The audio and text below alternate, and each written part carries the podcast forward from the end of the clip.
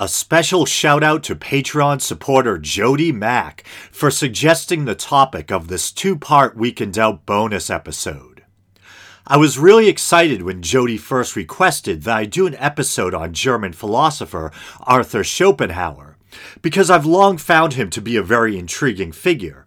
I knew of him prior largely due to my interest in Nietzsche or Nietzsche, and I knew the basics that he was a pessimist, that he had an appreciation or affinity for Eastern philosophy, and yet I had never really done a deep dive on him, and this gave me the perfect excuse to do so.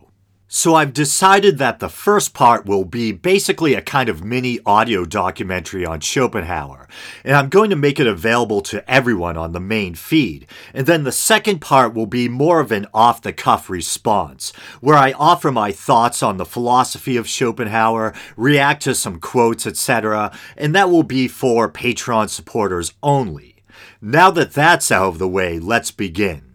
Arthur Schopenhauer was born in 1788 in what is now modern day Gdansk, Poland. At the time of his birth, however, it was known as Danzig, a free German speaking city, part of the German Lithuanian Commonwealth. Both of his parents were of wealthy patrician stock, neither particularly religious, and both Anglophiles and supporters of the French Revolution. In 1793, when Danzig was captured by Prussian forces, Schopenhauer's family emigrated to Hamburg, a still free city with a republican constitution and under the protection of Britain and Holland. Much of Arthur's extended family would remain in Danzig, and Arthur's father Heinrich's firm continued to trade there, despite the city losing much of its importance as a trading port following its assimilation into the Prussian kingdom. Schopenhauer became well traveled at an early age. In 1797, he was sent to the city of Le Havre in the Normandy region of northwestern France, where he would spend two years living with the family of one of his father's business associates. During this time, Arthur learned to speak fluent French and formed what would be a long lasting friendship with Jean Anthime Gregoire de Blésimaire, the son of his father's business associate. In 1803, he toured a large swath of Europe with his parents, including Holland, Britain, France, Switzerland, Austria, and Prussia. His father had hoped that time abroad would help prepare the young Schopenhauer for life as a successful merchant. It was expected of Arthur that he would join the family business and follow in his father's footsteps. However, Arthur found training to be a merchant to be a rather tedious affair.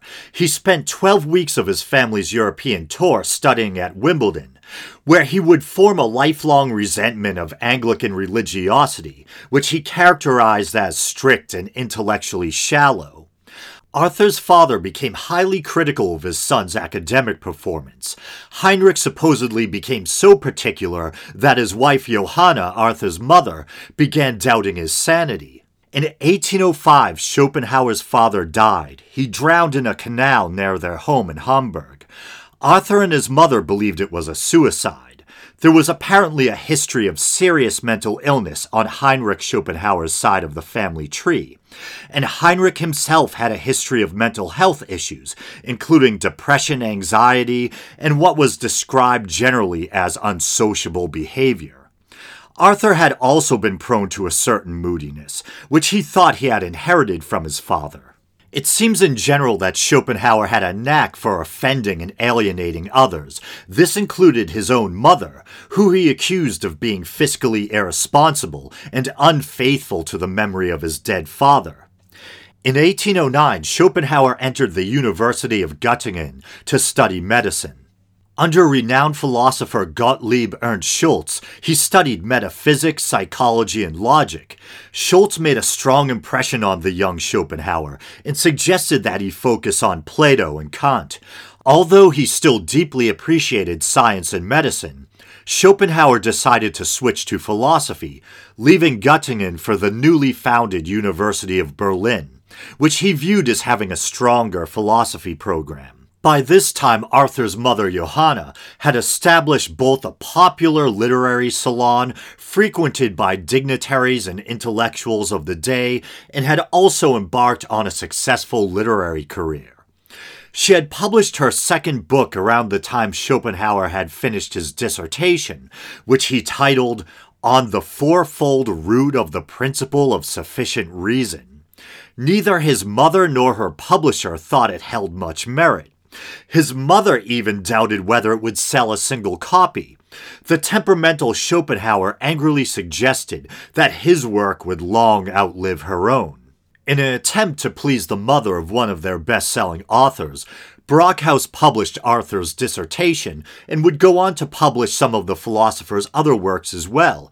In retrospect, it seems Arthur's prediction was right. Hans Brockhaus stated, we published more and more of her son Arthur's work, and today nobody remembers Johanna, but her son's works are in steady demand and contribute to Brockhaus's reputation. On the fourfold root of the principle of sufficient reason would eventually go on to become a minor classic. Goethe was one of the prominent intellectuals who frequented Johanna's salon. Despite his strained relationship with his mother, Schopenhauer still attended some of her parties, especially those attended by Goethe, who he admired. Schopenhauer contributed to Goethe's work on the theory of color, or simply theory of colors, and in turn, Goethe encouraged Schopenhauer to write on vision and colors. Arthur Schopenhauer was only in his 20s when he wrote his magnum opus, The World as Will and Representation. He saw his own work as beginning where Immanuel Kant's left off, combining to form a Kantian Schopenhauerian philosophy where a person was required to have an understanding of Kant's work before they could understand his own. He believed that Kant had made or reinforced some of the most important breakthroughs in human understanding, such as the division of reality into what was capable of being experienced and that which was not, and the insistence that the framework and forms of everything experienced were dependent on the bodily apparatus or the senses, meaning that independent reality, as is divorced from experience, was unknowable. To quote British philosopher Bryan Magee, unconceptualizably and unimaginably different from anything we could apprehend, that time, space, and causally interconnected material objects were features of this world of experience only, the empirical world, and could have no being outside it that the key to understanding of this world was science, but that science too could have no purchase outside of the empirical world. Schopenhauer viewed Kant's insights as being so important and fundamental to an understanding of the nature of reality that he said, The effect his words produce in the mind to which they really speak is very like that of an operation for cataract on a blind man. Despite the importance Schopenhauer placed on Kant, he didn't believe his work was without error, and thusly Schopenhauer's work begins specifically with a critique of Kant. He thought Kant was right to divide reality into the noumenal, the thing itself, and the phenomenal, the thing as it appears to be to the observer. But Schopenhauer differed in that he believed the noumenal as separate things, plural, could not exist because this required differentiation, which could only occur in a realm where time and space exist.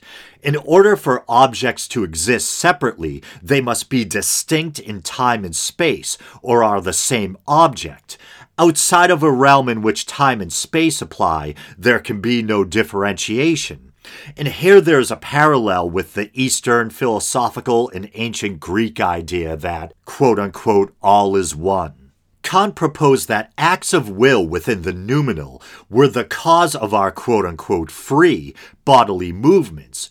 But Schopenhauer differed here too, claiming that this was impossible.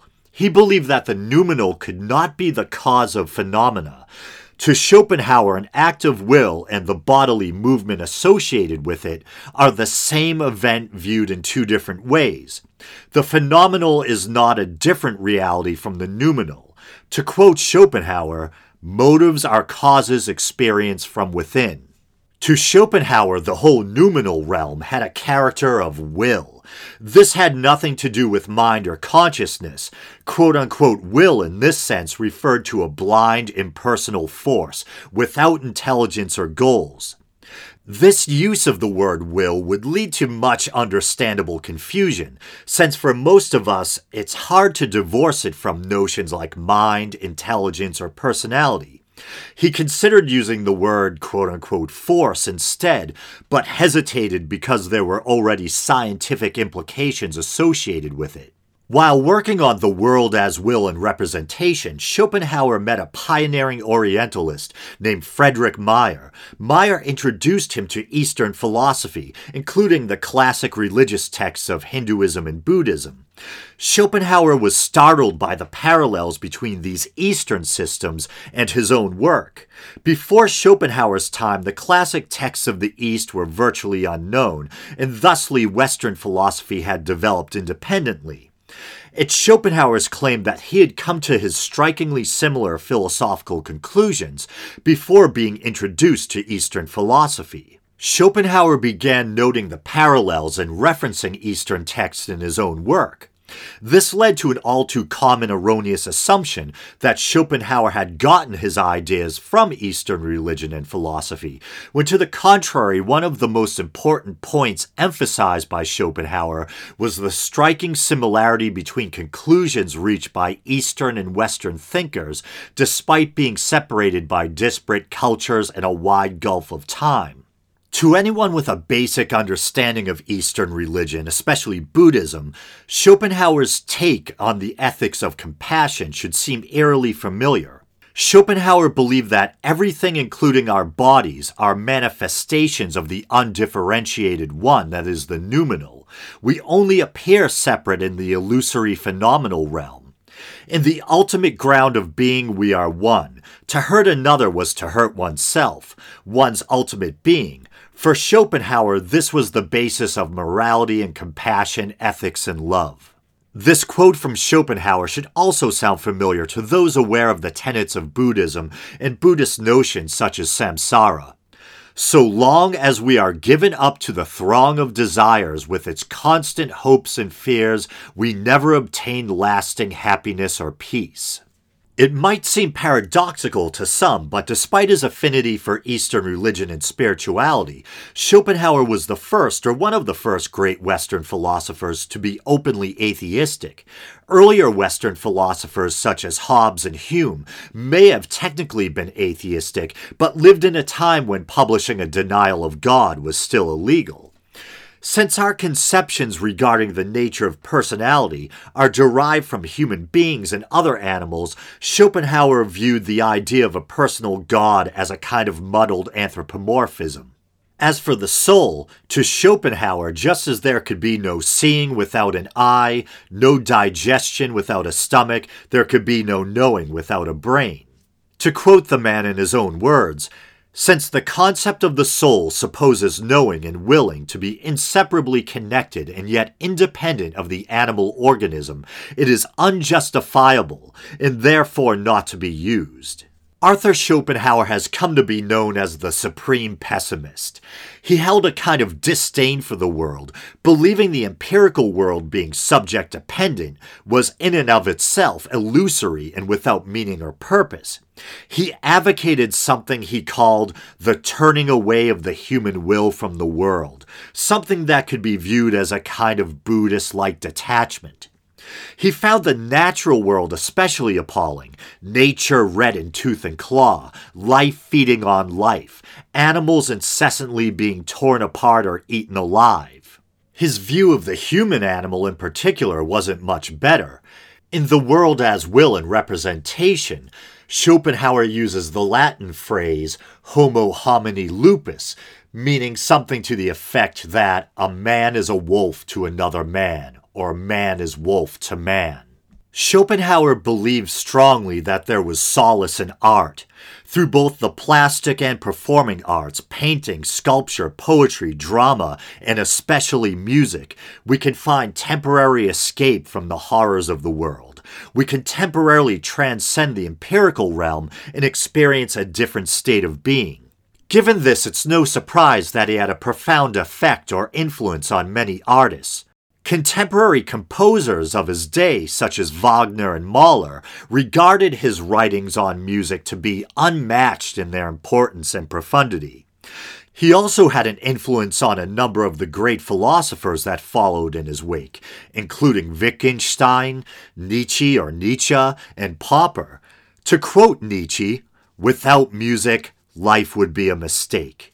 I hope you enjoyed the special bonus episode of The Week in Doubt. As always, thanks for listening. And don't forget to become a Patreon supporter so you can request bonus content too. All right.